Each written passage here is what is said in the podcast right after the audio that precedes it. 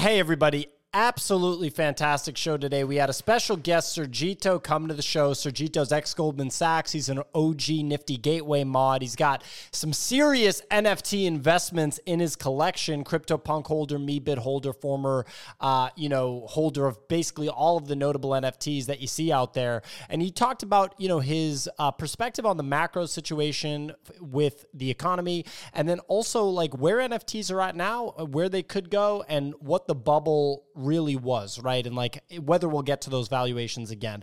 It's a really great conversation with someone that's from the traditional finance world that's now full time Web3 and has been in the space for even a little bit longer than, than I have.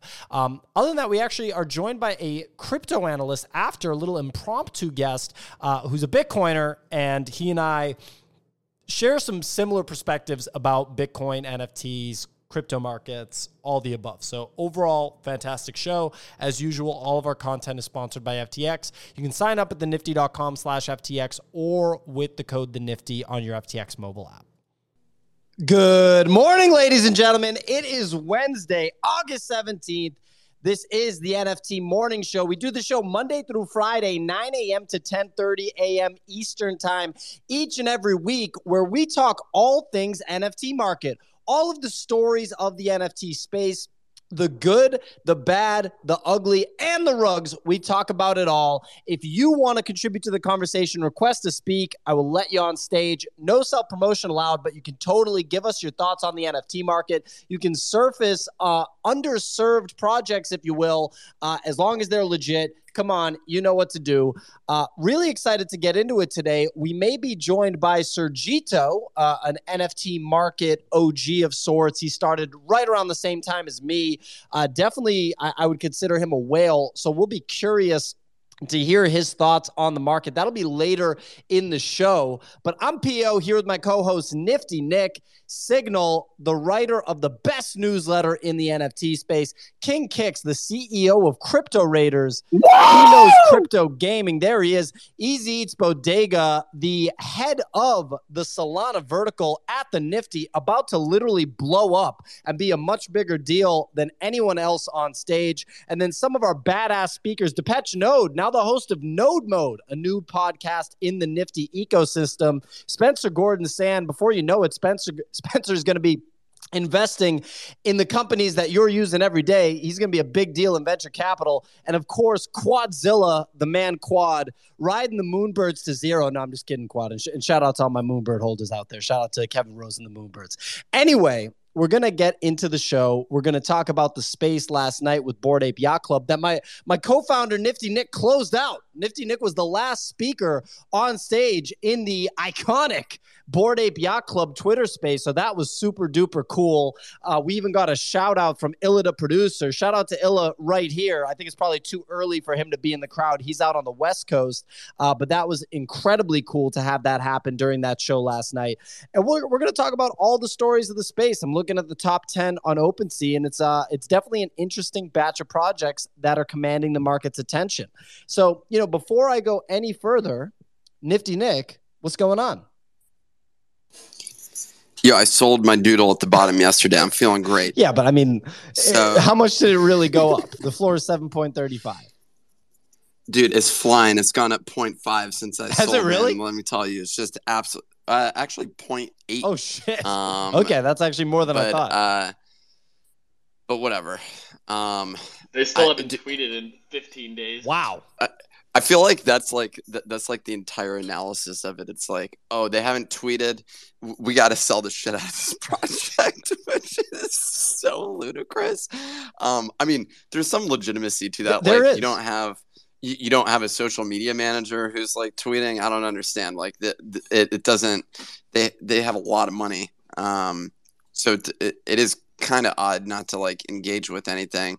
I, I, like some people are being like oh great. Now we got um uh, you know fud about uh, doodles not tweeting comparing it to like bored apes not uh, launching it making any announcements last night. Um, but outside of that uh, i mean there is there is some legitimacy to it.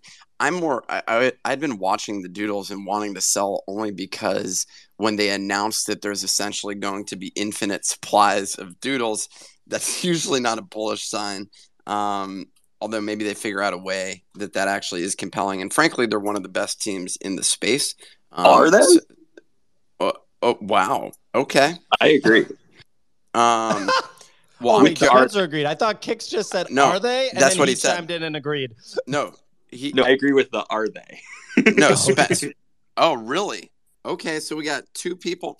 Yo, good thing I sold because we got two authorities in this space uh, expressing their opinions in a similar way to mine.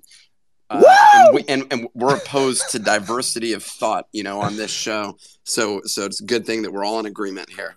No, no, that, that, Nick's just joking, ladies and gentlemen. We okay. definitely want to hear. Are we gonna Are we gonna be attacked? Are you concerned we're going to be attacked for lack of diversity? Is that this, is that the next thing that's coming?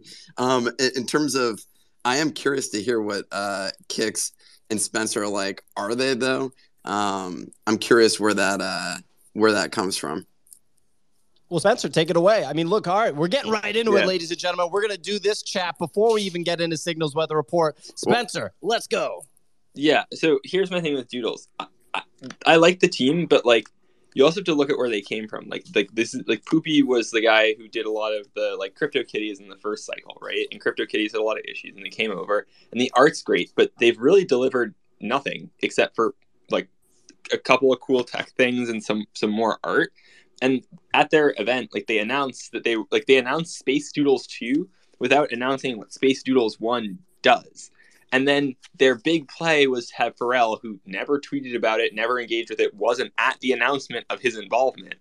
And then they're doing like a music thing, so they've become a music NFT. Like it just it Doodles has always felt like like they weren't really like the, they've delivered so hard on the IRL experiences because they weren't putting time, effort, energy, and resources into delivering on anything else. And then they've really not promised that they're delivering on anything else, right? And so I don't know. Like I think it's I, really like the art.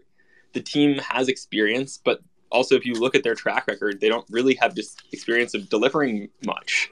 like it's it's it's shouldn't be surprising. It's like kind of the same playbook. Okay, kicks, and then Quad's got his hand raised. We're starting off right, ladies and gentlemen. We're talking about something. Uh, kicks, what are your thoughts? Yeah, man, I'm not. Uh, I'm not trying to, you know, sit up here and like trash on uh, projects. I mean, S- like, sounds like you are. Sounds like you are. Go ahead, Nick. Go get yourself a mai tai from the airport lounge, okay, buddy? Um, yeah, the uh, um, but but uh, yeah, I mean, I, I pretty much echo exactly what uh, like Spencer said, which is that um, it, it's just un, it's unclear to me like the the the direction that they're going um, and and the real like overarching vision that they have. I know a lot of NFT projects love the uh, the the uh, to, to like exude mysteriousness, but I think a lot of times it's just because no one has any idea what they're actually doing. And um, yeah, uh, I think it's great art. It's phenomenal art. It's like actually one of the few PFP projects out there where you can actually be like, oh, this is like really cool. Like it, it's very pleasing to the eyes. But I mean, I, I just have concerns that they they have the chance of going down the cool cats route, um, which is like I I've it, it kind of seems like the same moves are being made. Like let's go hire some other people to be the CEOs. Like who the fuck do you hire to be the CEO of an NFT company? you know what I mean? Like, like let's be I, real just, here we got to just hire some some dope CEO from somewhere For, else. Former right? like one of the biggest things in traditional tech startups. There are exceptions for sure, but people are really bullish on like founder led businesses at least for like the first couple of years because like if you're in any sort of innovative space, like the person that did the original innovating should probably be at the uh, driving seat in some mm-hmm. some way, you know, shape or form. Um, but it, it, once again, it's fine if other people come in. If you have a CEO that's like an operator kind of CEO, which is like the vibes that I get from the Yuga Lab CEO, that's all fine. What I'm just trying to say is that I see the potential for Doodles to kind of go down the cool cats route, where it's like we don't know exactly what we're doing, and we're kind of just shooting a bunch of different shots. And if those don't hit, then the you know floor price can uh, you know potentially continue to bleed. Um, but I'm not the one that fucking sold my doodle, so I don't know why I'm getting heat up here. You know what I'm saying? Yeah. Wait, you I, have a doodle kicks? Nah, dude, I sold that like a lifetime ago. Sold that shit at the top player. Um, and I was going to say, we're looking at the CEOs of uh, Lockheed Martin, Northrop Grumman, and some other weapons systems companies to come and take over our NFT media company. So if any of them are in the audience right now, we'd love to uh, speak to them about sort of just broad strategy within uh, this sort of uh, new industry. Absolutely. You know, Quad, you raised your hand during the Doodles discussion. Is that, you know, was it to talk about Doodles for a minute? Yeah, yeah. I think Doodles are in are in an interesting um, interesting position. They have a lot of execution risk coming up, which is what I view as as probably their their biggest issue. Is you know they, they've spoken about Doodles to potentially being on an alternate chain. That's obviously a, a huge risk uh, to adding that to that experience to an alternate chain.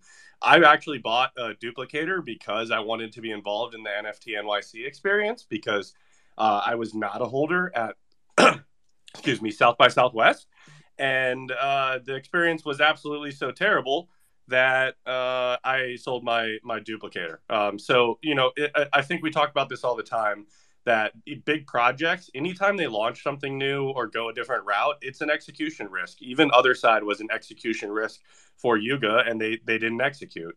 And so when it comes to to something of that nature, I, I, it, there's so much uncertainty around Doodles, and even if Doodles like Doodles Two, Space Doodles, all those things work out, I have yet to have anybody explain to me how that brings whole brings value to the original collection of Doodles. Yeah. And so, you know, what Spencer said stuck out to me because Spencer was like, they released Space Doodles 2 without saying what Space Doodles 1 actually do. And my thing is, everybody needs to understand at this point, no NFT does anything. Like, what, what do you mean, like, an NFT is going to do something? Yeah, I no- got a ten thousand dollar pair from uh, of of shoes from Clone X that I got a picture of them, and I guess like sometime this decade I'll get a a, a pair of them. Um, I uh I didn't send my doodle to space and that felt like a missed opportunity, but it didn't change anything about it whatsoever. Yeah, like no NFT does anything, right? So that's that's the fact of the matter. That's not Um, true. Come on, Po. I got a plushie from the Alien Friends. Oh, there- okay, so true. some some NFTs give you stuffed animals. I got to buy some Yeah. um, hoodies from Bored Ape Yacht Club and I was able to sell those on eBay for more, so that was pretty exciting. Kicks. Yeah, man, I, I still like Doodles. I'm not trying to like trash on them or send them to zero. I just think that there there a lot of projects in the NFT space, especially successful ones that have raised a lot of money and maybe have investors breathing down their neck, are currently or about to be going through an identity crisis. Yeah. And some of them will make it through it with flying colors.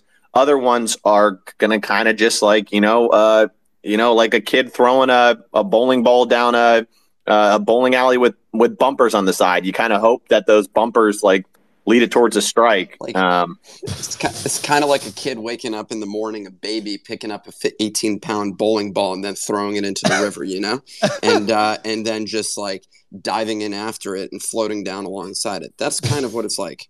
That's that great, great analogies, uh, gentlemen. Uh, so, I mean, look, the the good thing that Doodles did is they dropped a PFP collection during the PFP bull run that effectively is one of the best ones. So, like, they came into a market and they made like the best of something, which is a big deal. It- It's just the fact of the matter, right? That the partnership with Burnt Toast and Burnt Toast applying his artwork to the PFP uh, realm, uh, you know, he he set an example for artists. He, you know, it's it, it was innovative at that time.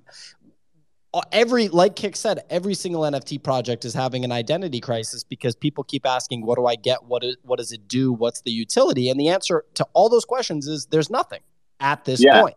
At this point, there's nothing. That's why Yuga Labs making a game makes more and more sense to me every day because at least it's something, right? At least they're making something. Kicks, go ahead. I was, I was also gonna, just going to preface once again because I don't like there's an there's a problem and not, not a problem with NFTs, but there's just uh, the fact of the matter is that like 95% of projects just disappear through a variety of means. They just fell on their face or they slow rugged or they hard rugged. And so then the only projects left are the ones that like we can criticize. So it kind of like we, we have to preface all criticism being by being like, hey, at least Doodles is still around doing stuff and provided um, some great upside opportunity for people that bet on them uh, early. I, I vividly remember at one point in time, Party Degens and Doodles were the same price, and Nick was like, "Sell your Party Degens and buy a Doodle." And I Mm. said to Nick, and that did not work out well. Once again, point being that when we're criticizing projects, we're criticizing projects that are still around and are still trying to make stuff work. So we always just have to preface the criticism by being like, hey, thanks for at least still being around, right? Like they could have Sartoshi'd us, right? They could have Sartoshi the doodles and they didn't. You know, they're still working. A hundred percent. Uh, Well, you're you're saying this. You, you got you, thanks for showing up to work today. You No, no, you've but been it- sit- you've been sitting at the desk all day, just fucking around on uh, you know Twitter. I'm but a big yeah, butts and seat guy, Nick. As long as they're butts and seats, you know what I'm saying? Hey, look, that and that's what it has to be. It also goes into what I've been talking about, which is a Web three business, which Doodles is a Web three business versus an NFT project. And if you want me to buy an NFT project, that's a hard, hard, hard no. But if you want me to buy a Web three business like a Doodle or a Moonbird or a Potatoes or you know a Clonex, yeah, I'm all in. I'm totally in. But if you're gonna pitch me a, an NFT project, no, thank you. I'm good to go. I'm all set on that. Uh, all right. Well, we got hands raised. Then we'll s- signals probably thrown off. Her weather report's been delayed, but we're going to get to it in a minute. We got Takeoff Tone. Uh, that's a pretty cool name, Takeoff Tone, who has his hand raised. I don't believe you've been on the show before. Then I'm going to throw to Bell. But Takeoff Tone, what's on your mind? Yo, GM, can you guys hear me? We can. We're, we're Okay. Uh, I haven't been on the show before, but I tune in, you know, basically every morning on my way to the gym. But um, I just had questions. I heard I was talking about like the top teams in the space and like referring to Doodles as one of the top teams, and I'm just curious as how we make those requirements for what's the top team because, like obviously, like you guys said during the bull, they uh, you know, they had one of the top collections. Doodles were pumping. A lot of people made money. A lot of people made flips. It was all good, but you know, during the bear, like you said, MIA, uh, no Twitter presence. You know what I mean? Like, just, just don't really have much going on. So how do we rank them above other teams that like kind of have you know a similar playbook? Kind of like uh, Cool Cats, like we talked about. Like Cool Cats, you know, they're at least doing something. They're building with their game. They're trying. I don't have any. Cool They're a. Web three business for sure. Yeah, right, right, right. So how do we compare them as far as like top teams in the space? You know what I mean? So, I feel like there's a bunch of things associated with it. The biggest thing, or the reason that I even said that, although everyone was like, "Excuse me, uh, you're dumb," so uh, I don't know that everyone was in agreement in that. But I think the biggest thing is um, I, the only reason I said that was that they had a depth of experience um, in the NFT space. They were around at the foundation of, um, oh my god, why am I blanking on the first ERC 721 um, NFT project with the the cats? CryptoKitties. CryptoKitties. There you go. Um, so they helped create ERC 721, which is now what's used for the vast majority of uh, NFT projects. You know, that that gets you so far. Yeah, I've seen teams with world class smart contract teams who uh, have not executed well um, or have been uh, usurped or surpassed by um, superior teams that have done better jobs at execution. So, but, but the bottom line is like they, they have a solid bench of talent. Um, the real question is is like does the market reward that? And i think that that's something that's harder to determine but uh, well it's actually not that difficult to determine. The market doesn't doesn't give a shit about like the technical aspects of things like the price goes down. Um, it, it, like that doesn't matter at all. Um, it, really people are like yo that looks cool. And then a bunch of other people are like yo that is cool. And then suddenly that's what gets rewarded. So I, Yeah. um, but but but I still. I still think they have a ton of experience though Yeah, I think the team is super experienced. I was just kind of curious how it compares to something like Cool Cats, you know, because obviously, like to me, in my perspective, Cool Cats are like doodles and like some alternate universe. You know what I mean? Like the projects are very similar, like artistically. They're both aesthetically pleasing to look at. You know what I mean? They both have pretty solid teams, a Web three experience, but one has been rewarded thus far, and the other one hasn't. The one So being rewarded is, is time, Doodles. Yeah, I completely agree with what Takeoff is saying. Takeoff is basically saying that like they they both are projects that had relatively similar trajectories, relatively similar hype in the community, and they both have like done things. So like at the end of the day, like what's the difference between the two? And takeoff, like personally, I think Cool Cats. I have a lot of respect for their team, especially because the price is going down so hard. Like you don't understand the amount of pressure. Uh, and not you, I'm just saying, like the collective us don't understand the amount of pressure that's like on a team when things aren't going well, and you have people just like trashing on you and shitting on you. Like at least Cool Cats like tried some stuff, right? They tried milk, they tried the marketplace. Like, yeah, sure, it didn't work out, but they're at least trying. So you're you're 100 percent right, man. It's uh, a lot of times the difference between why a project is Yuga Lab style and why a project is down in the gutter is is more so the community around the project than the project, you know, developers themselves. A lot of times. Um, but yeah, at the end of the day, that's why I like to sugarcoat everything and be like, hey, if we're talking about a project here, if we're criticizing their actions, at least they're making actions, which puts them ahead of 95% of the other operators in the space.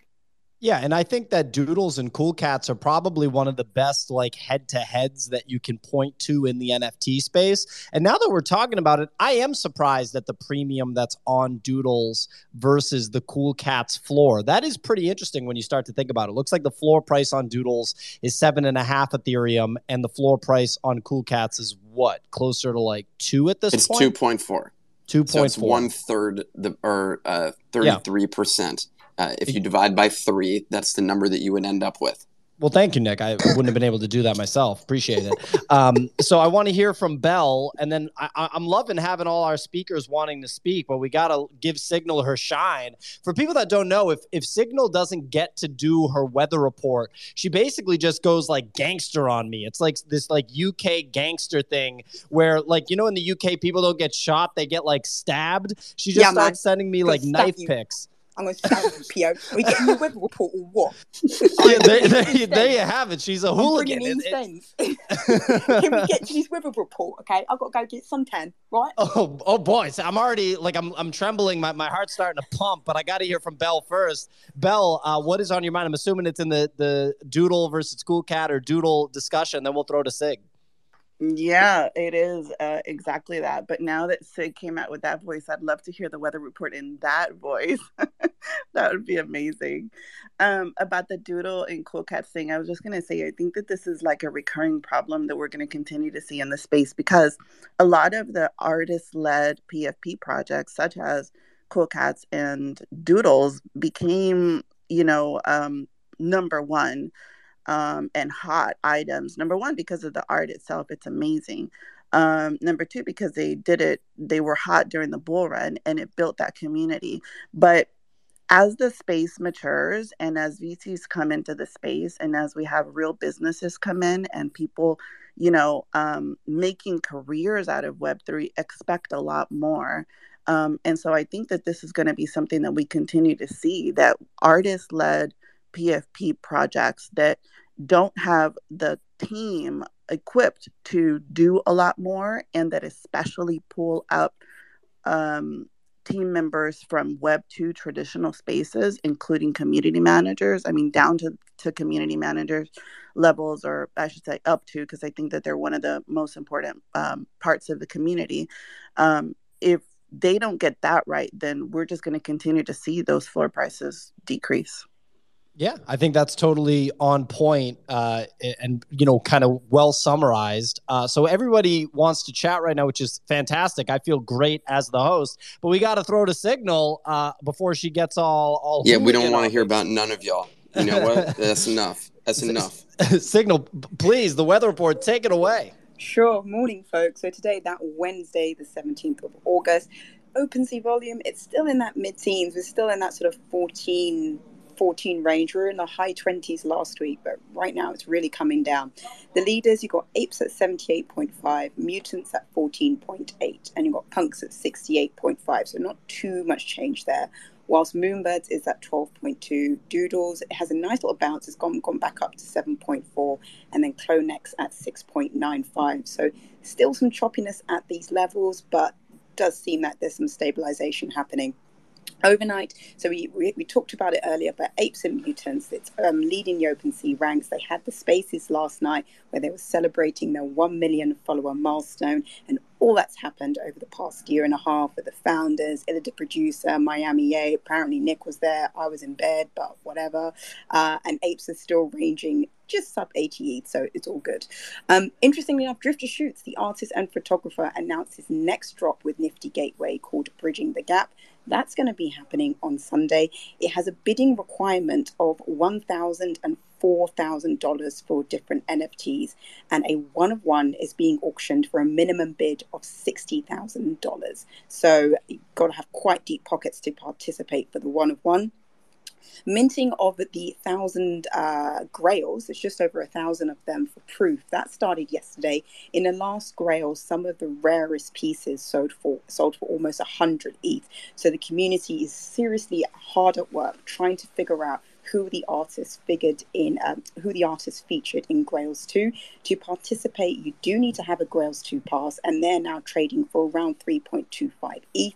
And lastly, Puma has announced the list of partner community allow lists for their upcoming mint. It's quite a roster. It includes Admit One, Moonbird, Zen Academy, uh, Goblin Town, Gutter Cat Gang, and many more. The raffle winners will get to mint a Nitro Pass for 0.2 ETH, which will then be used on Puma's Black Station. We don't know what Black Station is yet, that's yet to be announced. But anyone who's a holder of the CatBlox Puma uh, collab get a guarantee mint, and that floor has already 2xed uh, from Friday when it was mentioned, currently at 0.33 ETH. Onto crypto, we've got BTC at 23.6, ETH is at 1,863. So BTC and ETH still seeing a nice little uptick, and ETH continuing to outperform BTC on the seven day. Overall, crypto is holding well as August to and continues to be a scenario of no news is good news. And while some of the NFT projects continue to capture attention and volume, we are still in this muted mid-teen 14, 15 range. So we need to see what happens there over the month. So for now, that 24-hour forecast is light rainy showers. Back to you, folks. Woo! Let's go, Signal. well, uh, clearly your weather report got kicks pretty jazzed up, but a fantastic job as uh, usual. Just some other updates from the Nifty Daily Digest, which is also written by Signal and sent out five days a week. You can subscribe at thenifty.com. Uh, we got some celebrities Justin Bieber, Paris Hilton, among 19 total celebrities called out for shilling NFTs without disclosing their connections to the project. So, what a surprise. Never imagined that something like that could happen. Um, uh, this is actually pretty interesting if you're a big fan of like Web3 ethos, is that Premint, in an effort to keep their holders safe, is now requiring all creators to KYC before making allow list offers to the collector pass community. Uh, I gotta think that that's a good thing. That's pretty good. Like if you're trying to leverage uh, the audience of Premint, you're gonna have to KYC. Um, and yeah, I mean, one other story is just OpenSea actually releasing some new features on the stats page after just so damn long and after making so much money. So it's great to see uh, at least one new feature rolled out. So I mean, look, Jonas Jonas had his hand raised. I'm about to let Sergito on stage. I asked Sergito to join us today because I thought it would be a really good uh, thing to talk to him about where we're at in the NFT market. You know, uh, he started just before I, me and Kicks did in the NFT space, um, and has you know become one of the the more notable collectors in the space. So, and he works in traditional finance. So, I'm excited to hear from him. Going to let him on stage in just a second. Uh, Going to rotate speakers to get him on here. So, please do not get upset if I take you off. I want to hear from Jonah. So Jonah uh, is the the most thorough researcher that I know, or one of the most thorough researchers that I know in the NFT space. I also know Jonah that you love to discuss your research at length. And we, we can't do a lecture level No, this discussion. is going to be short. This will okay, be short. go ahead. Go Welcome ahead. back from Europe, Jonah. Hey, thank you, thank you. I'm exhausted. Uh, I want to say uh, I got to listen to your show many times in Europe. It was good because you know. Were you on a yacht while, while you were listening? Was I on a yacht? I Yeah. cannot confirm and deny where I was. I was in Uh-oh. five countries, but I can't say where I. I can't say what where, Damn. but there may have been one yacht. But um, Okay. It was good. Look It at was a good that. time. But uh, I, well, I wanted to comment on the Doodles thing, and then one one thing that's under the radar that I think I don't know if it's alpha because I don't know if you guys have talked about it, but no one paid attention to it. So regarding Doodles and cats, I like both, but I think the Doodles are better positioned, and I think the reason is animation. Uh, they both have great art, but the Doodles animators are substantially better. And I think there's a lot to be said for good animation because good animation means good storytelling. Good storytelling means probably better price because with good storytelling, you've got, you know, a lot of hype and, and talk. So I just think Doodles has better animation. Um, it, to say that animation means that it's going to be good storytelling, I feel like is a little bit of a stretch. It means good animation. I don't know. I don't know. no, like, well, but if you but but if you go look at you know the cats don't really have much animation, but the doodles have, you know, if you go look at their videos and their content, they do kind of tell a story. And if you look at 10KTF, a lot of their value has come from animation, and that animation has helped tell stories. So I think the animation uh, does matter. I don't know if you want to keep talking about that. I one. do agree with that, Jonah. Yeah. agree to disagree. Okay, you know, it's Yeah, all good. All right, all right. Nick all right. loves disagreeing with Jonah I, so I, much. I know it's. I'm fine with it. I, I love. I love it. It's good debate. Jonah's like, eat this 1800. Nick's like, ah, I don't know about that, buddy. I'm not too sure about that one. Uh, I'm like I'm all good with debates. The second one is, um, you know, a lot of these VCs and intellectuals want to become Soho House. It's like very apparent. Like that's the only model is this Soho House model. And if uh, one that's interesting is Herman Narula. I assume people here know who that is. Do we know? If you don't know, he's the creator of the Otherside. He he is the he's the guy. Uh, you That's- mean Yeah, I've been following impro- him on Twitter. Improbable is, is yeah, that who- but okay. yes, but and Improbable is the one that's making the Otherside. Right. It's not Bored Ape Yacht Club. They, Yes. they they commission them. So Herman Narula is the is the godfather of all the Otherside, and he's been hinting on Twitter uh, that he wants to create a book club. And I used to think book clubs didn't make sense, but the more that I've thought about book clubs, they do operate like Soho houses, where book clubs lead to dinner parties, dinner parties lead to these clubs, and you know self fulfilling prophecy. So I think if Herman Narula creates an NFT book club around metaverse thinkers and whatnot, I think that that might have might have value. I mean, Yeah. we've seen that with the CPG Club and a bunch of others who have tried that. I think the next meta for VCs and these, I don't want to say thought leaders because that usually means they have no thought, but Herman Narula, I guess, definitely is a thought leader. Yeah, well, with all due respect, Herman, like, uh, I don't give a shit about a fucking book club. Okay, Get all right. other side out, okay? Get other eye on the prize, buddy. Laser in on that, Okay. okay? Okay, we got a three hundred and twenty-five million dollar market cap over here. We need some game. We need some gameplay. Okay, I don't need to hear about how you read a book and it was really good and you like how it made you feel. Okay, I'm trying to feel how it is shooting a bored ape with a laser gun on top of a mountain and making money while doing it. Okay, all due respect. Okay, so ladies and gentlemen, Kix got eight hours of sleep last night, and it results in this high octane His accurate, his accurate, Yeah, he actually his makes a accurate market assessments. That, that's true, and we, you know, I, I don't think we're gonna get a book club. I don't think that's the big news that's gonna drop. Look, I want to hear from Node real quick, and then and then I want to introduce Sergito and, and hear Sergito's thoughts on the market. I asked him to join us today, but Node, you've had your hand raised. I'm always curious to hear what Node, the the host of Node Mode, the new podcast that's rolling out, has to say. Go ahead, Node. Well, I'm feeling pretty, pretty, pretty good. I sold my doodle last month for 15 ETH. So just, it always feels good to one up Nick every once in a while. What Uh, the but I You're always long- one up in Nick. I have long surmised that Doodles killed Cool Cats, and it's and it's because of one simple thing: is that uh, when Doodles came out, I just thought, hey, would I rather have a Doodles PFP or a Cool Cats PFP? And the answer was Doodles. And it, it, it sounds simple, but I feel like they took the brand positioning that Cool Cats had and they expanded on it. Um, you know, I, I think I think Doodles has a much farther reach um, and it is a little bit more broad versus like a cat is a cat. Not everybody wants to be a cat. Um, and, and then Listen to this sophisticated analysis. A cat it- is a cat. Not everyone wants to be a cat. Dude, we- I, you got to keep things simple for me. And hey, it's turned out right. I flipped both my cool cats for a profit and then rotated into doodles, and that worked out for me. And uh, but I will say this, and I, I forget was it uh, takeaway or whoever. I think the answer to his question though was like, you know, when you have uh, all these projects, there's there's just a huge difference between will the brand be suc- will the company be successful, and then how much value will they actually provide to their holders.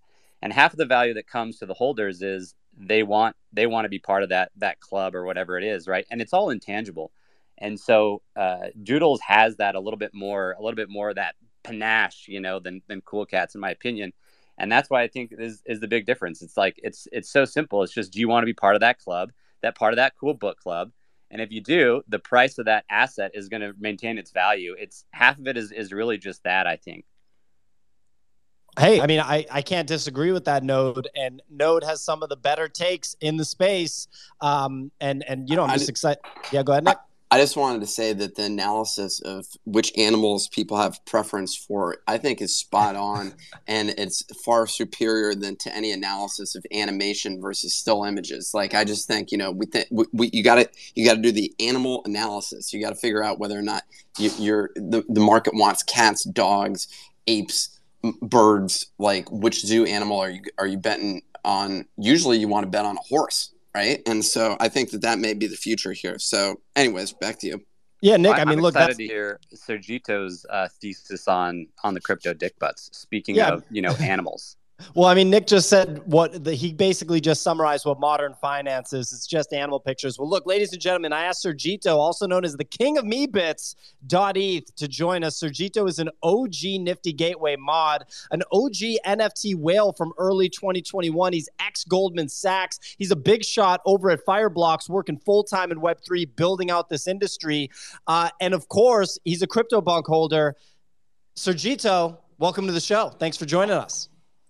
Hey guys. Wow, exciting to be back. I remember the early days of the Nifty show with Nick back in our Nifty days. Um, what a honestly what what a success. Congratulations first and foremost. You guys have absolutely crushed it and it's so nice to see uh, so many people that I know in the audience. Thank you for having me. I appreciate appreciate the invite. Definitely not a whale though.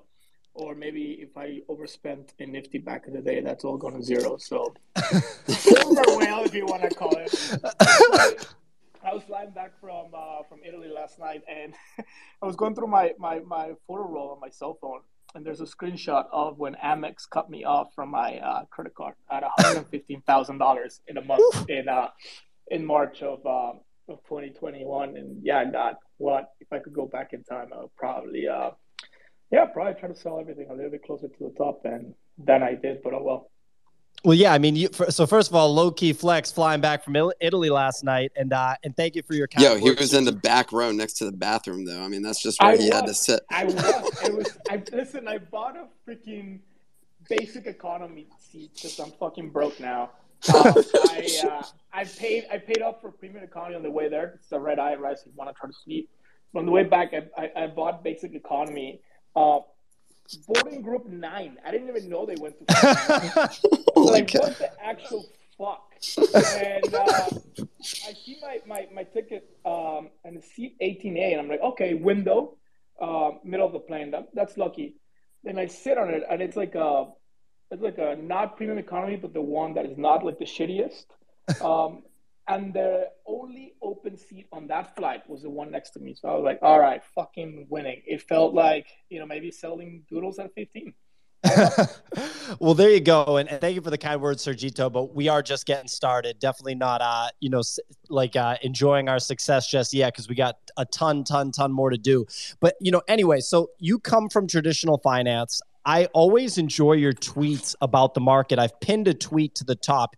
You one of the tweets that really stands out to me is when uh, people were calling for six-figure Bitcoin. I was definitely one of those people. Uh, the Bitcoiners were calling for that. The Ethereum people were calling for ten thousand dollar Ethereum, and a lot of people, when we didn't get those numbers, people felt that this was the weakest cycle and that we didn't see the blow off top that everybody was expecting that we had seen in previous cycles. But you had a tweet that actually said anyone that said that we didn't see the blow off top wasn't paying attention to NFTs. And when you look at the market caps of NFTs and the liquidity that went into NFTs in the fall of 2021 and then Pico top in January, I think that your thesis, what you were talking about, your analysis is spot on. You know, given where we're at right now, uh, you know, we've gotten a little bit of a bump, maybe because of the Bored Ape space last night, attracting the attention of what was eff- effectively to me like the entire NFT space space. I think you can look at the concurrent listeners in the Bored Ape Yacht Club space, and then maybe the the total views or, or the total listens on that that podcast, basically, and you can point to that as how big the NFT space actually is. I would just love to know what you think of where we're at. Do you think that we're near the bottom? Do you think we're going to keep going? And just like, you know, where do NFTs go from here? What does the future of NFTs look like? Um, yeah, I mean, I'll, I'll just kind of leave it at that. And I'd love to know what your thoughts are. Sure. Well, actually, that sounded way smarter than I usually tweet. So I hope that's still somewhere out there. I'd love to screenshot it, show it to my kids when they hear them stupid tweets. Um, where are we right now? it's it's really hard to tell, right? Because obviously everybody was super excited about everything in, in January of this year. Um, we had just had a giga pump in NFTs, which I think few people realized was really the consequence of the X2Y2 and the LooksRare airdrop. I mean, even punks we had like SIG token, um, which was I don't know five thousand dollars per punk that we got airdrop. Um, you know, if you sold it within the first call it thirty six hours there was a lot of liquidity coming to the space just as tokens, uh, you know, fungibles were, were starting to to really cool off. Um, obviously, ETH and Bitcoin put in their tops what late late November, early December, um, and then people are really really quick to benchmark themselves to to recent highs, um, and that plays with our psychology. I think you know, obviously, the space um, is a lot of people that don't really have experience trading risk markets.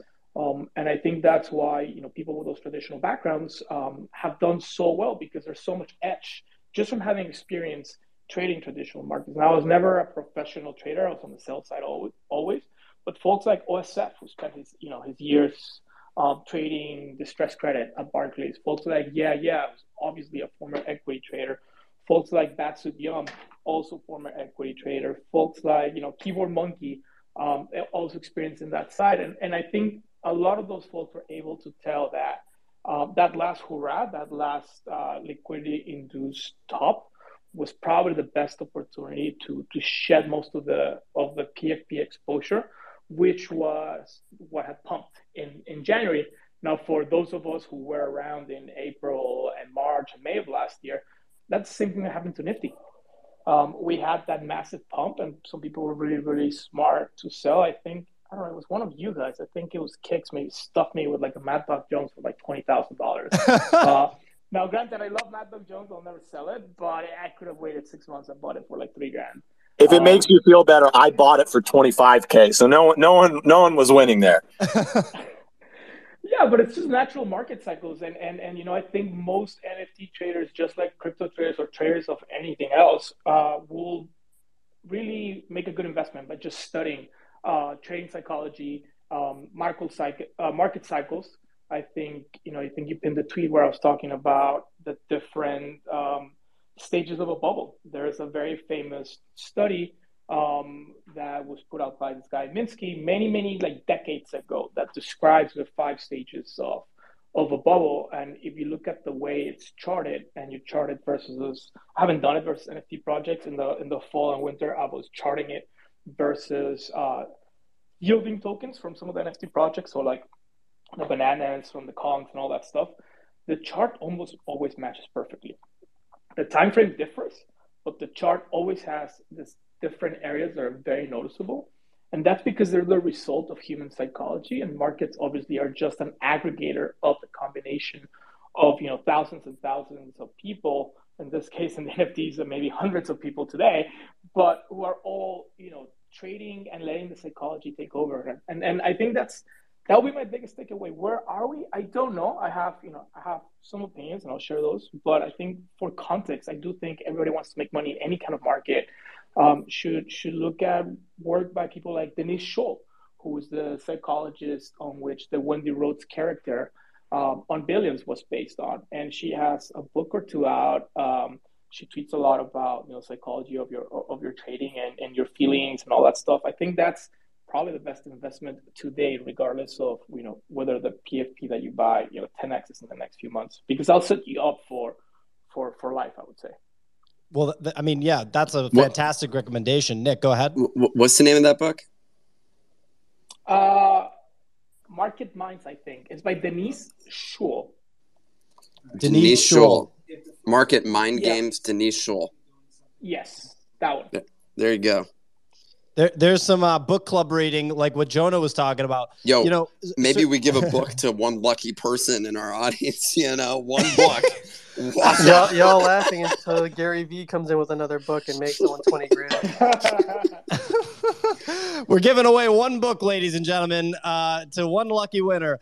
Um, no, but like Sergito, that was that was a fantastic, you know, kind of breakdown of of your thoughts on on you know what we're seeing in the NFT market. I guess you know, yeah, you, me, and Kix went through the Nifty Gateway bubble bursting, and that felt like it was a real bear market. It felt like we were, you know, experiencing like a broader NFT bear market. But then Bored Apes came out you know within 30 days and we saw a big pickup and then ultimately after august so this is like four months later we saw the the biggest bull run besides january right so it wasn't a proper bear market i think a lot of people think that this is a proper bear market sure as hell feels that way and the, it's not like there are isolated nft wins eh, you know on a platform or in a sector um, obviously we've seen fine art appreciate you know art blocks like fidenzas ringers things like that the kind of og art blocks collections crypto punks you know nick bought the pico bottom gotta give him credit for it they went as low as 55000 i believe For now. before. Yep, yep. Yeah, yeah. He's a Wow. smart guy, you know. Not well he's good got looking, but he's smart. well, he- we got Tony. Tony's in his ear telling him to buy CryptoPunk, so he's got a little bit of a tip. But um, anyway, uh, you know, now punks are up again. Um, you know, when you look at NFT prices, right? Obviously, any individual NFT project, it's impossible to say whether we'll see the prices that we saw back in January again. But when I look at like the the very Which top I don't think that's ever going to happen again. By the way, I'm sorry to cut you off, but you know, you mentioned something about Nifty and how we thought that was it for NFTs. I think the main difference between then and now is that back then there was only you know a couple thousand of us, um, and then the people who had come over from from Top Shot. So there was a lot of capital on the sidelines looking to you know looking for that five x, ten x, hundred x that they had seen on Top Shot and Nifty, and there was a lot of money. I mean, I, I mean, I'm sure everybody here remembers having random ass friends who never touched crypto, texting them about NFTs, and and because we all had done a really good job at saying, hey, you know, this is really a space where people can make money. It's exciting. It's the future of technology, and and really sell the dream, not just of the profits, but of what NFTs were supposed to change. Whereas today, I mean, we're all fucking broke. Anybody that's been following us on the personal side knows we've lost a lot of money. I mean, I had a podcast with Real Vision last week where I literally like opened up my heart about my like life and my upbringing and shit. And the freaking description on Spotify says, "Imagine having five million dollar portfolio and just watching it all melt down." Like. I think the marketing that we are getting right now out of this cycle is is very very negative, and people are afraid to come in and and you know all the rugs, everything negative that's happened, people just stay away. Whereas before it was like, oh, we're supporting artists, or oh, we're buying the future of like you know fandom through Top Shot, and then yeah, Bored Ape took that away. But I mean, you know, punks went ballistic even before Bored Ape uh, went ballistic in the summer. Art blocks went ballistic, and so I think it was a lot of new capital and the people that were here guiding that new capital towards kind of like good places. Um, whereas now new capital comes in and then something this shitty, shitty ass drops of things that are like so late cycle, a bunch of like web two folks who, you know, think they can make money. I mean, you know, my friend Ryan Carson being one example. Um, I think it's a very, very Wow. setup. shots fired by Sergito.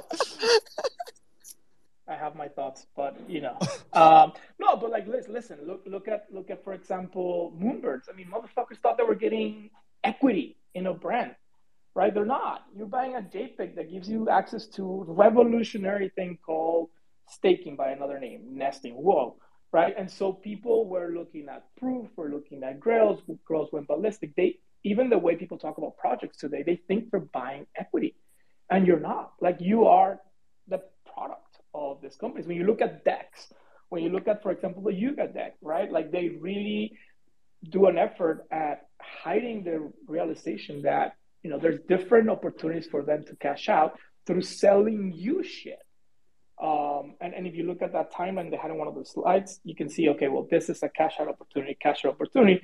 And that's what all these, somebody mentioned VCs, uh, you know, before I joined um, the stage. It's like, that's what they're investing in, the ability to take your money and then sell you a dream. Um, and that's why that's why, for example, transitioning into dickbutts and punks, um, I, I like I like I do think NFTs are the future um, for many reasons. They're the MVP for digital assets. Really come and MVP I mean uh, minimum viable product for digital assets really coming into our lives. You know, just in a more broad acceptance way. But you know, projects like Dickbutts where it's their own community without anything else that's it's building, and it's something they used to see in other projects, but that has largely gone away as value melted away. Um, in, in Dickbutts, you have a very close knit community that's building shit. And what is building shit? It's not a stupid ass play to earn game. It's not a stupid ass token that's gonna go to zero. No, it's just building that kind of like book club, book club, uh, book club feeling, right? Like that whole I belong to this, which is like it takes us back to the days were Nifty and like you know we had the Discord opening up for X artists or Y artists, and you felt like you were part of that community. And that's really why we were stupid enough to not sell all that, you know, the editions of a thousand, because you felt like belonging, and that's what NFTs originally tapped into before it became a, like a greed on musical chairs. Those, yeah. those are like the big ones. Yeah, and and you know, great great call out there referencing the the book club. I I have some questions on the fine art side, but I want to throw to Signal. Signal's always got fantastic thoughts and questions for guests. Signal, did you have a question for Sergito or a thought? Yeah, hey Sergito. So yeah, I, I just heard you say that you're on uh, Real Vision um, last week. So I'm guessing you must have been speaking to Raoul Um, he's he's a proponent that the U.S. government will switch on the printer machine again. Under what macro conditions would we would what what would need to be the macro conditions for us to see the U.S. government switch on the printer machining um, again? Oh, that's actually a good good question. Um, yeah, Raoul's become a, a, mentor and a friend. I'm really grateful for the opportunities that he's allowed me on on Real Vision. I've had a bunch of different NFT artists uh, that I've interviewed on Real Vision, um, and I wrote his annual outlook for NFTs for his subscriber service called Global Macro Investor. Um, what about the macro will lead us to the US printing again. So if you look today at forward looking data, um, and obviously there's a plethora of macroeconomic indicators out there. Um, but you look, for example, at the ISM. Now, the ISM is a survey that gets done. Uh, there's an organization, the ISM asks uh, manufacturing production managers at all kinds of different companies, uh, you know, around the world, not just the US, but around the world. And they ask them to pretty much rate um, or grade how they feel different things. So, you know, is it easy to hire somebody right now? Is it not? Uh, are your input prices rising or are they dropping? And, and so they, they have this methodology that then really seeks to condense uh, the state of the, of the manufacturing economy into one number. Um, so if the economy is kind of like not really expanding and not really dropping, it's a 50. So any ISM reading over 50 tells you that there's expansion. ISM reading under 50 tells you that is contraction. So if you look at the rate of change of ISM in the past, leading into recessions, you can actually lag that far, three or six months. Um, you can tell that you know in the last four or five recessions that we've had, there's been similar circumstances as we have today, where the rate of change of the ISM year on year. So the ISM, you know, for September last year versus this year, it's going to be negative this year. Why? Because obviously last year we're still in this massive expansion given the monetary stimulus. And so while things still feel okay today, it is the rate of change going forward that is going to start to make it feel not so good. Right? So GDP measures, like when you get your re- quarterly GDP reading, they don't say the GDP was $3.78 trillion. What you get is GDP was X percent change year over year or quarter over quarter. So everything forward looking in macro and markets is about the rate of change plus reality versus expectation. So right now, the macro forward looking indicators are pointing towards, you know, a recession. Um, the treasury yields market is telling you the same. So the yield curve, and that is the difference between the rate on the 10 year part of the treasury uh, minus the rate on the two-year part of Treasury is at the most inverted rate. So that means the market is telling you we're expecting a recession. So obviously, given the way our economy is today, um, the only way that you know the central bank has been able to smooth out that business cycle has been by by doing monetary stimulus. And so, you know, six months, nine months from now, where things are pretty gnarly according to leading indicators, that's why the expectation amongst the macro community is that the central bank will have to not only stop tightening, that's priced in for the end of the year, but also start uh, turning on the the helicopter uh, cash, as they call it, because it's just you know money falling out of the sky. So, in other words, you know, Let's quantitative go. easing. Let's quantitative easing. go. Yeah, but I mean, I'm hearing this six to nine months quite a bit, right? If you listen to the All In podcast, David Sacks, uh, Chamath Palihapitiya, they reference six to nine months from now.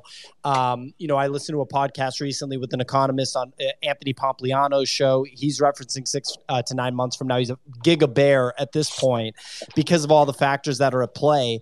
You know, back to the NFT stuff that we were just talking about, Sergito. You know, we we've been referencing the fine art side of the NFT market, and I think that judging by what you're talking about with Dick Butts and CryptoPunks, you know, maybe you're not thinking of it that that way, but I would put them into the fine art side of it. As as funny as that sounds, and as ridiculous as it is, especially for Dick Butts, that's the category I would have to put them in, right? Because they're not like a Web three startup, they're not anything like that. It, it would kind of be like a fine art sort of play do you think that the fine art and, and, you come from Nifty Gateway like me and Kicks do, so you're and you're friends with artists, you interview artists on Real Vision, which is so cool, by the way. You know, do you feel like the legacy art world, right? The the Christie's and Sotheby's, and I know they've already gotten in, you know, quote unquote, but they haven't gotten into the point where the collectors that are buying Mondrians and you know Richters and uh, you know Warhols are actually buying NFTs. The big, big, big sales on NFTs, like the Beeple sale, were crypto native people. Do you think that we'll see those traditional art collectors get into buying NFTs, and then that can be what leads to NFTs seeing insane valuations? But it'll be like the crypto punks and the the Fidenzas, the fine art side of the market versus like the quote unquote startups like a Moonbird. Uh, short answer, no. Uh, and two things. First of all, you know, I think those were really those purchases by like Metakovan and then like Birdao um, of the high profile NFTs at the auction houses. Um, those were good top indicators, right? It was just people that, that kind of wanted to keep this going. Um, I actually spent uh, some time with a big traditional art collector over the weekend. Um, that's why I was in Italy and uh, their curational team. Um, and it's clear to me that while there is massive interest in the space, they're not yet ready to come in and really uh, buy at the same rate as you know the more crypto natives were buying which you know i don't think the, the demand will be there will be high enough to, to get to the valuations that you're referring right? So they, they're definitely collecting but not to the point where like it would really move move the needle for two reasons. First the crypto natives are massively long so like you know there's there's plenty of supply there already and as we know, markets are a function of supply and demand. But on the demand side, um, what was really interesting is they, they definitely follow, you know, the traditional art market. Apparently, the last, and I don't know this because I'm not a traditional art collector, the last three years have been a boom market for contemporary art. So that's art that's been created over the last two, three years, hits the auction block or the galleries, and it's sold. It's apparently breaking all kinds of records. They're actually under the expectation that that's going to cool down. And why? Well, honestly it goes back to the macro. They really think that, you know, given that at least for now, the era of easy money is gone, um, and they expect people to start pulling back. And so, you know, NFTs are just further on the risk curve, but everything gets affected at the end of the day. So they're not really buying it um, because they're already starting to pull back from the traditional art world.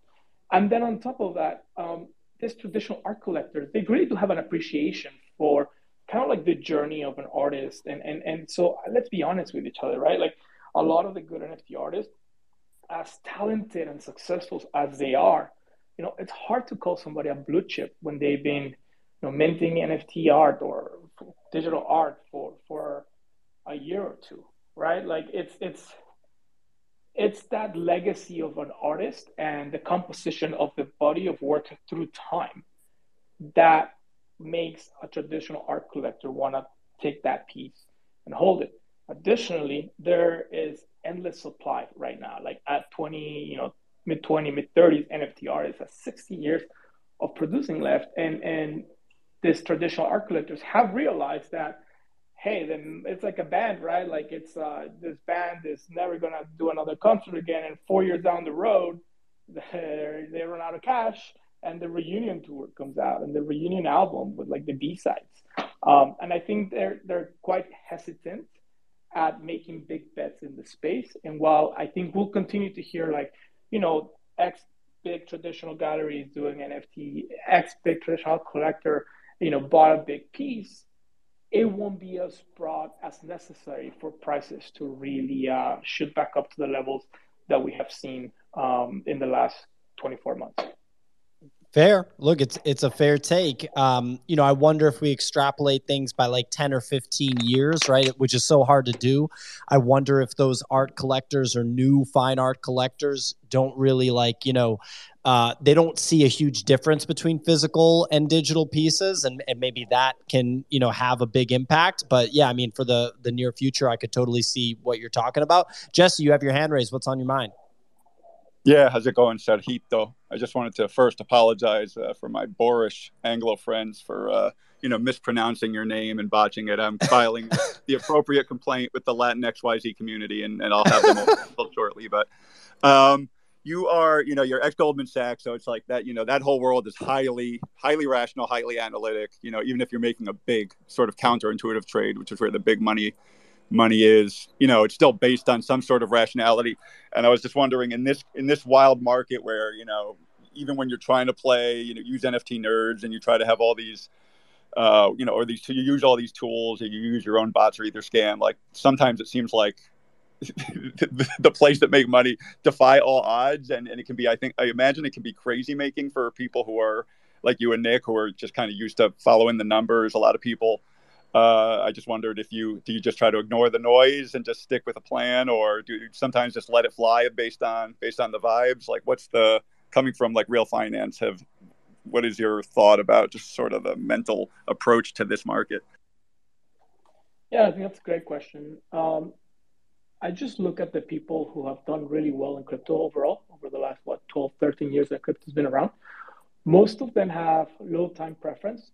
So that means they're thinking five, ten years out. Um, and most of them make concentrated bets in, in, you know whatever they end up going with.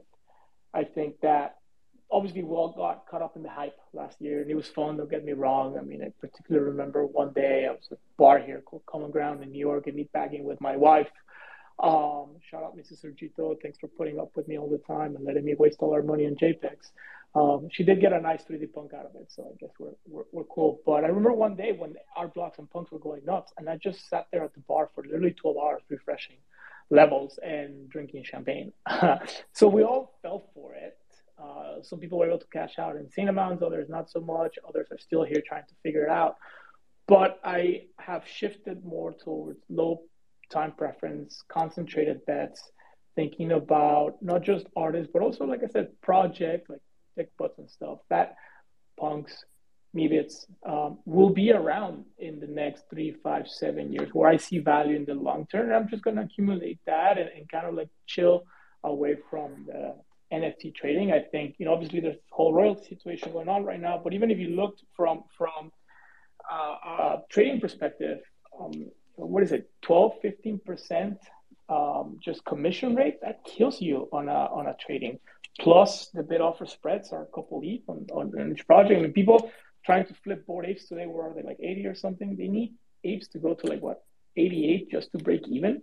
So that's a tall order in the kind of market that we're in. There's also not there's also no sh- no shorting, so the market's still very inefficient, but you know tends to only on one way. Um, and so you know for me, it's really shifted away from editions, and and the editions are good to like support artists that you like. I already have a ton of them. Um, so, so definitely pulling back on those and just thinking of stuff like, for example, Refik Anadol, right? He is a top level artist with incredible partnerships across the traditional art and technology space. He's building out Dataland, which is going to be this amazing um, museum style exhibition, know, two years out. So you really have to think about two years out. Um, but I've just been accumulating a lot of his like, you know, 0.1, 0.2, uh, 0.12 pieces uh, in preparation for that. And so, yeah, I think trading is, is tough. You need to be glued to the screens 24 7. I don't know how you guys feel, but I felt really, really burnt out towards you know last year. It wasn't healthy anymore. For Um, sure. I couldn't I couldn't be at dinner without looking at my phone. Like that's not a way of living. Like I don't care. Like yeah, it's nice to make a couple thousand dollars here and there, but um, just being so glued to the screen is definitely not healthy. And and I think that takes away from from, from people's ability to perform well. So I'm just kind of like shifting just completely way more more long term. I think a lot of people are. Um, so we- have time for a couple more uh, thoughts. You know, on, with Sergito, Bell has had her hand raised. Then we can throw to Signal. Uh, Bell, what's on your mind? Hey, Sergito, always a pleasure to talk to you. You said something about CryptoDickbutts that I want to ask a little bit about because you said that it's the vibe of, you know, not building, it's the community in there, and it's not, uh, you gave it an analogy of being in a book club. Something like that would have been a bearish thing on another type of project, right? Where we, people would be asking, well, what the hell am I getting out of it then, other than just being part of the club? What do you think is the trick, or why is it that a a project like that would make it and you know be a bullish sign versus any other type of project in which one would be saying all right well i'm just going to balance if that's all that i get Sure, no, that's a good question. I think you know it takes a little bit of research, but if you look across the board, the largest Dickbutt holders or people that are working on Dickbutt related stuff are some big, big um, OG crypto personalities, um, and and that's why I think again those are people with low time preference that have been through the cycles and rid them out. They're also not making any money really from you know people trading Dickbutts. You can compare Dickbutts to other projects where you know the actual entity that launched the project is making so much money from from the royalties. Um, obviously, there's an incentive for people to trade, and with Dickbutts, the royalties go to a DAO, and that DAO again is managed by people like Meltem. I mean, if you know if you know about crypto, you know who Meltem is and her track record, and obviously very very successful. Um, you know, female, and it's hard to be a successful female in any industry. For obviously that's a conversation for another day. But imagine in crypto, you know, ten years ago, and so having people like like Meltem at the helm of the community, and by default the project, um, and no real financial incentive other than the vibes. Um, and, and interacting and networking with those people, I think that's what makes me bullish, and that's different from other projects where are a little bit more upstart. Um, and so this might not be the right time for those upstart projects. There's nothing wrong with them. I just, again, as we take time away from the screens, kind of like want to have my money. Um, and I just want to check two Telegram groups instead of like, you know, 14 different Discords where I don't really buy because I just don't have the time to spend with them. So that's pretty much it. I mean, So- look, uh, go ahead, Nick. Well, I was just gonna say, like, when you compare um, crypto dick butts versus uh, CrypToadz, for example, is the only distinction there because I, I feel like CrypToadz was one where it was just like literally the Discord. You just wrote vibes, and that that's what um, or croak or whatever the hell the the the argument was in Discord that got uh, a bunch of toads to pop up. But uh, like is the only di- distinction is that you have one person like Meltem who comes in and buys a hundred or two hundred or whatever the I don't know how many she owns, some insane number of uh, that particular NFT. Um, because because that's something which I've found it difficult to sort of chase, and I've seen uh, the essentially quote unquote vibes switch from one place to the next, and that's the thing where it's been difficult to see if there's any like staying power whatsoever with with uh, any community. I mean, uh, CryptoPunks has done a pretty good job, although like uh, as, as the creator of, of the tele- Telegram group behind it, e- even I've seen that shift in different directions from like what the Discord was last year to what it uh, what the Telegram group is today, and and I, I guess that that's the thing that I'm sort of curious about, like what the uh, like is it really just that one big collector is the primary driver of that? No, there's many, many of them. Again, a lot of people who, you know, us that are newer to crypto might not be familiar with. Uh, but you had Arthur Hayes, who obviously his stuff gets read religiously, who saw value in, you know, adding some dickbutts. So some like OG crypto traders that like Kaleo, who, you know, are coming in and looking at dickbutts. The vibes come and go, you're right. And it's, you know, obviously the vibes usually tend to be highly correlated to the floor price movement. Um, you know, taking a step back, crypto big bots are also you know the foundation of an internet meme that has been around for a long time. So if we're thinking long term, thinking of like what might have staying power and cultural relevance for for this culture, um, you know, I'd rather own a dick butt, which goes back to like what Reddit and 9GAG and like Tumblr days, than something where you know it was just put together um, by an artist in 2022. It's it's just a different way. I mean, I'm sure a lot of ways to to make money if you don't buy it with you know having somebody like like Meltem and the rest of the folks in the high you know in the high dick butt society uh, running. Well, then that's why it's so good that you can just you know list them, and I'm sure they'll buy them right up. Everybody's really excited right now about about what's coming for for the dick butts and stuff like the dick butt ball, right? Like it was probably the best event of NFT NYC. Um, it, was, fun and like you know, it's like you know, I wasn't in a fraternity or whatever in college, but like it gave me those vibes when I was longing to to to belong to something like that and, and to have it in the crypto NFT space. Uh, to me, that's valuable, and that's why I like it. Awesome. And so we'll throw to Signal. One last question for Sergito, then we'll let him uh, go back to, to doing his thing at Fireblocks or, or whatever Sergito has to do on a, on a Wednesday. Uh, Signal, what's going on? Hey, yeah, sorry. One last question, Sergito. Um, just wanted to ask, I'm curious about Meebits. Do you have that five to 10 year outlook on Meebits simply because it's a sister collection to Punks? Or is it because you see them on a separate sort of growth accelerator path for what the Meebits DAO is trying to do? Yeah, no. So Meebits, you have to have like a 10 year uh, outlook because they, they don't move, right? They're like stable coins. ETH goes up, they stay the same level as goes down.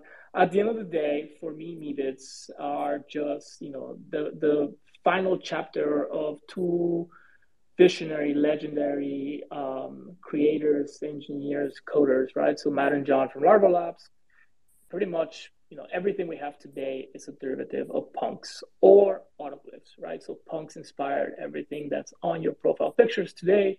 Um, and then glyphs inspired uh, art blocks which obviously has started another art revolution. So you know i think hey they're two for two on things that it took years. What punks were free in 2017 uh, you could buy a punk for one ETH in august of two years ago so it took years for, for the market to realize what they were. I see Meebits as if we are going to move into a world where NFTs are integrated into like commercial marketing and activities, they're fully rigged. rigged they're OG. Uh, they work in like you know eight, nine different metaverses today. So and now whether we like it or not, they have the Yuga money and brand behind it. They paid a ton of money for them. They're not going to monetize the punks. They're going to have to monetize the Meebits. So yeah, it's a little bit of a way of saying listen, yeah, low time preference, so five years, and then you guys gotta pay A16Z back somehow. Um, and I don't know how many more mutants and docs they can do on the ape side, but the Meebits are really, if, if you guys going to be the Web3 brand and not a one hit wonder, Meebits is going to have to be the way they do it. So it's a combination of plays in that sense.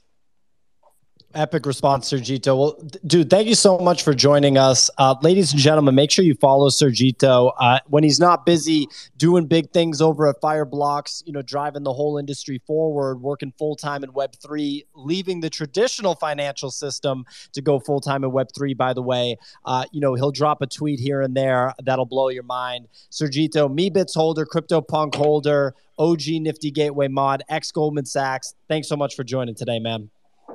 Thanks for having me, and I can't wait to see what you guys keep on building. Um, I'm really, really happy to, to see all your success, and obviously uh, all the people that you have empowered along the way. That's that's your legacy, and, and I can't wait to see what the next you know decade brings for for you guys. I appreciate the friendship, appreciate the invite, and appreciate the vibes.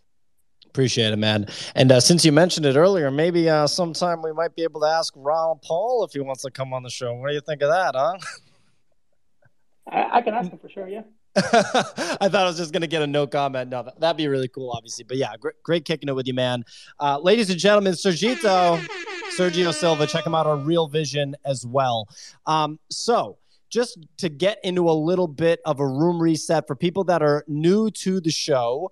Uh, we do the show monday through friday 9 a.m to 10.30 a.m eastern time each and every week where we discuss the ins and outs of the nft market. We had sergito join us today to give us a little bit of that perspective from uh, a much more sophisticated investor than than any of the hosts of this show.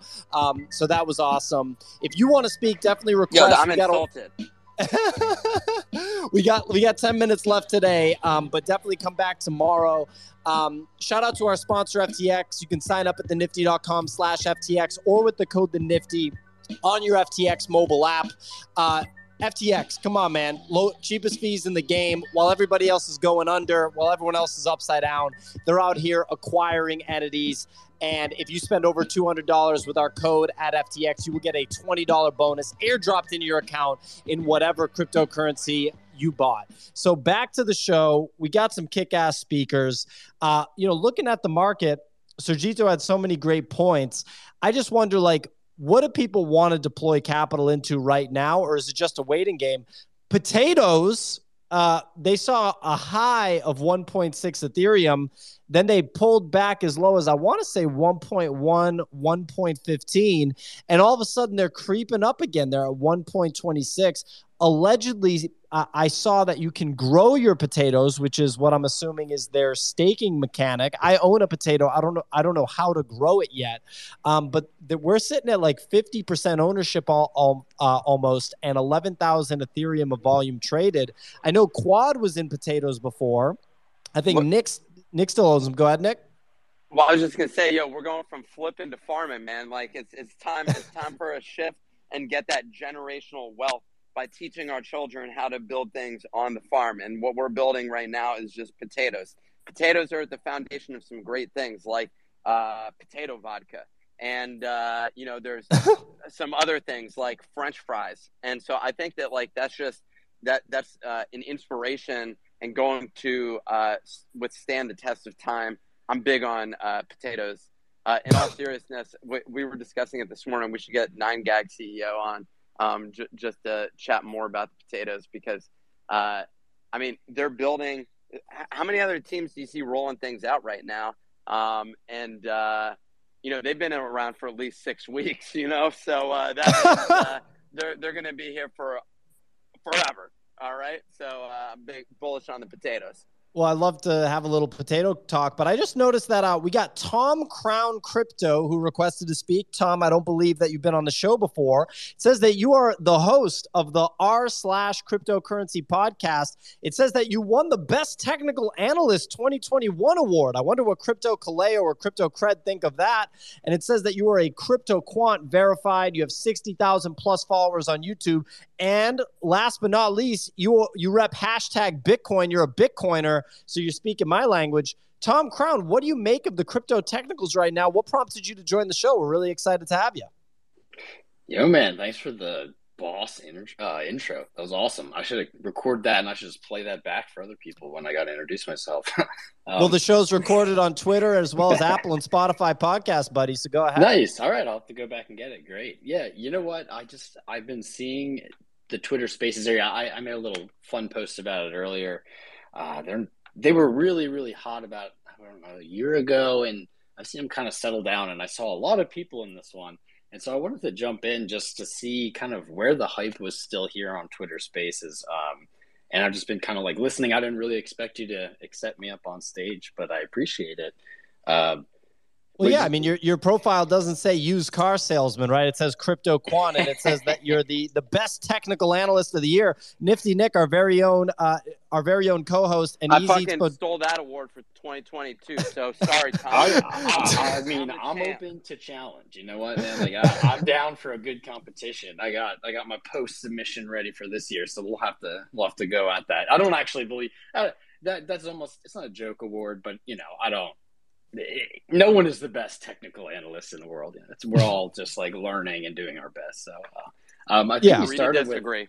all right. I mean, you know, maybe maybe I'm wrong because as a as a technical analyst, I get it wrong sometimes. That's how it works. And and so, you know, we we have a community in our Discord, a little sub community, the Coin Traders channel, and it's like, you know, six or seven very active people that are posting their charts and posting their analysis. Like I mentioned, Nick is is a technical analyst in his own right. He's been doing it for for decades at this point. Easy has a ton of experience as well. And then uh, Kix, who is not on stage right now, but another co-host of the show, also has technical chops. I'd love to know what you're seeing, like whether you think, you know, Bitcoin or Ethereum is a better short term trade right now. Just any thoughts that you have from a technical perspective would be fantastic. And maybe Nick can chime in or, or Easy can too. Yeah, heck yeah, man. Sure. Um, we'll have to hop in that Discord, see what you guys got going on there. So, uh, I guess the question of Bitcoin or Ethereum right now for a short term trade, you know, any trade right now is is a is pretty wild. I mean, price is about fifty percent up off of June's low, so that makes any kind of long position just the ultimate risk on. Um, it, it is maybe even so perfect that it's looking to me like that it, it almost has to go up. It's weird. Going long right now, I think, is the riskiest thing you can do. You've had months to have lower prices. All of a sudden, we're kind of back around May's low. We haven't quite seen it tested as resistance, and it's it's just like that ultimate price where risk is in every direction. I actually currently have a short open that I'm hoping gets liquidated. I know that sounds weird, um, basically because I want price to go up. If the question is which is better, I think in the short term, Ethereum or Bitcoin, you know, Ethereum's put on a lot of gains recently. If you look at the Ethereum Bitcoin chart, uh, comparing the value between Bitcoin and Ethereum, it is back to its highs of 2021. And so basically what I'm looking at is a break on that chart. If we see a break on that chart, Ethereum's going to be the uh, pretty obvious winner for the short term. And with the merge hype going on, uh, I think it's likely that we do see that break. I am skeptical, and I have been skeptical. This is going to ruffle some feathers uh, of the merge overall. Uh, it's a big play. It's never been done before. We've had hybrid chains where we have proof of work and proof of stake at the same time, but we've never seen something so big like Ethereum completely mix it up, completely change the rules. So I, I'm actually would you say, w- real quick, would you say Yeah. it's the biggest event in crypto history since the advent of Ethereum? It Probably, it right? It's up. I mean, it's on. It'll be on the list for sure. You know, it'll in hindsight we'll know. But yeah, this is this is very big. And I guess my issue, I'm very kind of conservative and skeptical in crypto, is that's a lot of uncertainty. You know, if we know anything about crypto devs, it's that well, you can't trust their schedules, and um, you can't trust their schedules and it, you just you got to do it right the first time there's no backsies there's no room for error and that's a lot of uncertainty in a market. So this it, can go either way. I'm not saying i'm definitely bearish on it. I'm just cautious while everyone else around me i feel has been very bullish on this lately. And this isn't a new concept. I, I think vitalik talked about this in 2015 you know the, the transition to proof of stake. So this is this has been coming in the pipeline. It still isn't here. So you know, is it going to happen September 15th? I think that timing actually really lines up well with some of the charts that I've been looking at. But my real hunch is that they're really just waiting to see the market have a little spark of life, and then they're going to kind of time it, time that release with it. All right. And so I brought Kix back on stage. Kix is a big MACD guy. Tom, how do you feel about the MACD as an indicator?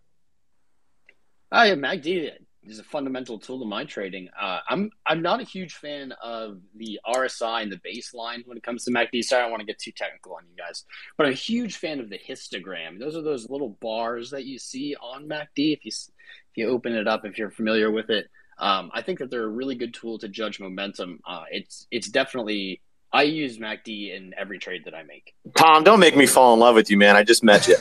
Uh, love at first sight, baby. well, well, Tom, Tom, first of all, thanks for coming, man. Uh, pleasant surprise. I knew we were having Sergito come today. I didn't know we were going to have a, a technical analyst that that speaks really well on Twitter Spaces. You're welcome to come back anytime. Maybe we should uh, exchange some DMs after this. You know, l- last couple of things here is like, uh, do you feel like so you wrote hashtag Bitcoin in your profile, but it sounds like you're a technical trader. So I actually really enjoy speaking to people like this because you, you kind of have both sides of the coin. Um, historically, all of this crypto stuff has been basically married to the Bitcoin halving cycle. Like we're four times deep into that. And when you listen to some people like Willy Woo uh, and some of the other on-chain analysts that uh, do this full time, they're they're just analyzing Bitcoin around the clock. They believe that as the the halving reward becomes smaller and smaller, it could potentially become less significant. However, it's looking like right now it still is really significant. Do you think that you know the next halving will play out in in a similar way that the previous ones have? Um, and, and do you think that in the future we'll see uh, the kind of crypto market sort of decouple um, from a macro perspective from the halving cycle as that reward becomes smaller and smaller? Yeah, a lot of good points there. Um, I'm not a huge on chain guy. I, I think I'm going to start my response with this. Uh, th- I have been someone who has looked at the cycles. I'm, I'm crypto. I'm Bitcoin OG. I'm by all means a crypto, Bitcoin maximalist, but not not what comes to mind when you think that. Um, and I'm going to admit that I have gotten just left and right over the last two years completely caught wrong, just wrong, dead wrong, because I have been looking for these, you know, the same cycle that we've seen over and over and over again, different characteristics. I'm like, okay, we're looking at kind of uh, what kind of all time high should we see after 20K? We go back and we look at the previous moves from all time highs to all time highs. So I'm plotting everything out. I'm looking and saying, you know, worst case scenario, looking at this and this, and I'm going to say it. None of it has followed the previous cycles. This cycle has not been like any of the previous cycles. And I'm open to challenge on this, but it has caught me off so many times that I'm very skeptical now to say almost anything uh, to compare it in like in any circumstance to the next uh, like this cycle or if it is over next cycle. I'm very hesitant to now compare to the previous ones because it's just been a total different game. Look at the charts. The macro is totally different Okay. Yeah, fair. One last there we question. go. You can't do Bitcoin analysis because it's all a bunch of garbage. You heard it here first. Woo! no one cares. very very funny one last question since you're a bitcoiner could you see a situation where as layer twos and layer threes get built on all these blockchains that you know even though ethereum for example is without question the leader in smart contracts and the innovator of smart contracts in the crypto space is there a situation where value could accrue to the top, so to speak, and on layer two, layer three on Bitcoin, um, people build things that essentially replicate the the technological progression that happens on Ethereum, and things start to live on Bitcoin because it's the most powerful blockchain? Is that Oh, something you could ever see happening? Bro, I I randomly tuned into the to the correct show here, dude. This it blows my mind how few people understand this. Um, people look at you know Ethereum right as the front leader in layer two. I think that will remain that way for a while. Uh, but guess what? Bitcoin can run on layer two as well. It, the Lightning Network. The Lightning Network is already functional. It certainly isn't widespread, but it is growing quickly. There's And like about Bitcoin- five users on there. Congrats, Yeah. Oh, get, get out of and, here! like, no, let if- him finish. If we add me in, if you subtract me, then it's like four. Um, so you, but you're right. That's a valid point. It's it hasn't actually been put into use yet. We need to see more exchanges, like Kraken, I believe, in integrating it. We need to see more adoption of the Lightning Network. But Whole country of El is- Salvador is using it, but go ahead. Yep. uh, Shout out to Laszlo who bought pizza on the Lightning Network. um, the, the, I guess the main point is, man, once the Lightning Network is you know fully powered up, Super Saiyan, it's going to make a lot of these other chains obsolete. There's not really going to be a reason to run contracts on another chain that's less secure if you can run them on Bitcoin, and that is an inevitability. It's not, you know, this could happen. It's it will happen. We just don't really know when it's going to reach that point. Uh, I love that question, man. Thank you wait. for asking that.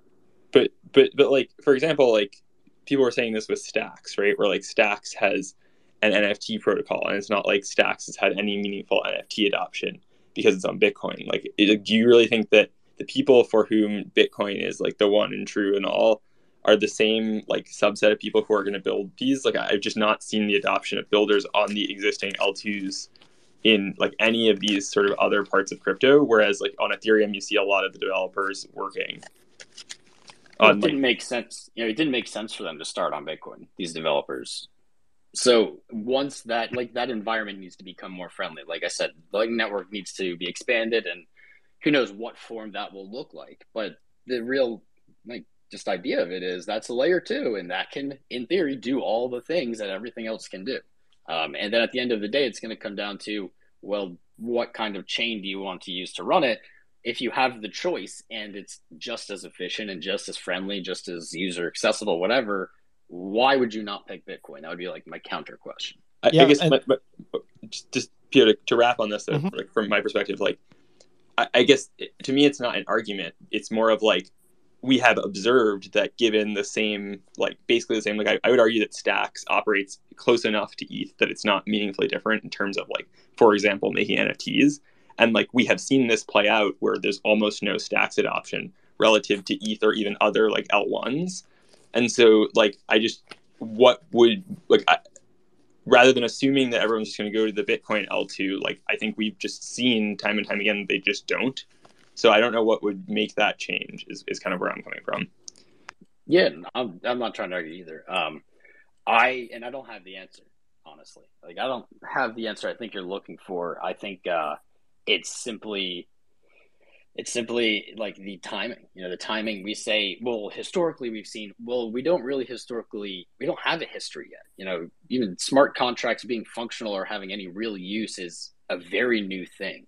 Um, to kind of say historically we've seen, I think is almost assuming maybe that it has the same timeline as all of crypto or something, or you know, kind of not maybe assuming, but communicating that uh, not enough time has passed. You know, the winners and losers in this space uh, just they haven't been picked, especially the new ones. You know, who saw uh, Luna? Who saw Luna coming nine months ago? Very few people. You know, it, things can change quickly here, and I think the answer is when the Lightning Network offers what it should and what it can, then people have a choice, and it doesn't mean they're gonna absolutely go there. But I think that the this the security aspect is going to end up being Bitcoin's uh, you know thing. It's you know people talk about currency. I don't think it's, and I'm a maximalist. I don't think it's really going to be about currency. It's going to be just about the ultimate collateral and the ultimate secure chain to use, you know, these contracts or whatever we're going to do with them in the future. Well, Tom, like. Tom, there's no question that you and me are fast friends. We essentially have an identical outlook on Bitcoin mixed with some of these other, uh, you know, crypto kind of sectors. You're welcome to come on the show every t- anytime. I'm going to DM you. People in our Discord are, are, joking that I finally found my guy. Anyway, we ran over because we talked Bitcoin with someone that knows. Let's go till and, 12 and, and is not a uh, an unreasonable maximalist here. Anyway, right. um, we uh, we really appreciate everybody joining the show today. I'm trying to play a song right now, and for some reason, I'm getting a technical issue. This is weird. It's never happened before. Um, check out the show Monday through Friday, 9 a.m. to 10:30 uh, a.m. EST. We talk all things NFT market and sometimes the crypto markets. And uh, yeah, I mean, thanks for coming, everybody. Thanks to Sergito for joining us. Check out our NFT; it's pinned to the top. Uh, check out Tom's lo- uh, newsletter. I'm thrown off by the music, but hey, we're back, ladies and gentlemen. Yo, check out Bitcoin, check out NFTs. Yeah, man. Node mode tomorrow, 2 PO. Node mode. Node mode tomorrow. Let's go.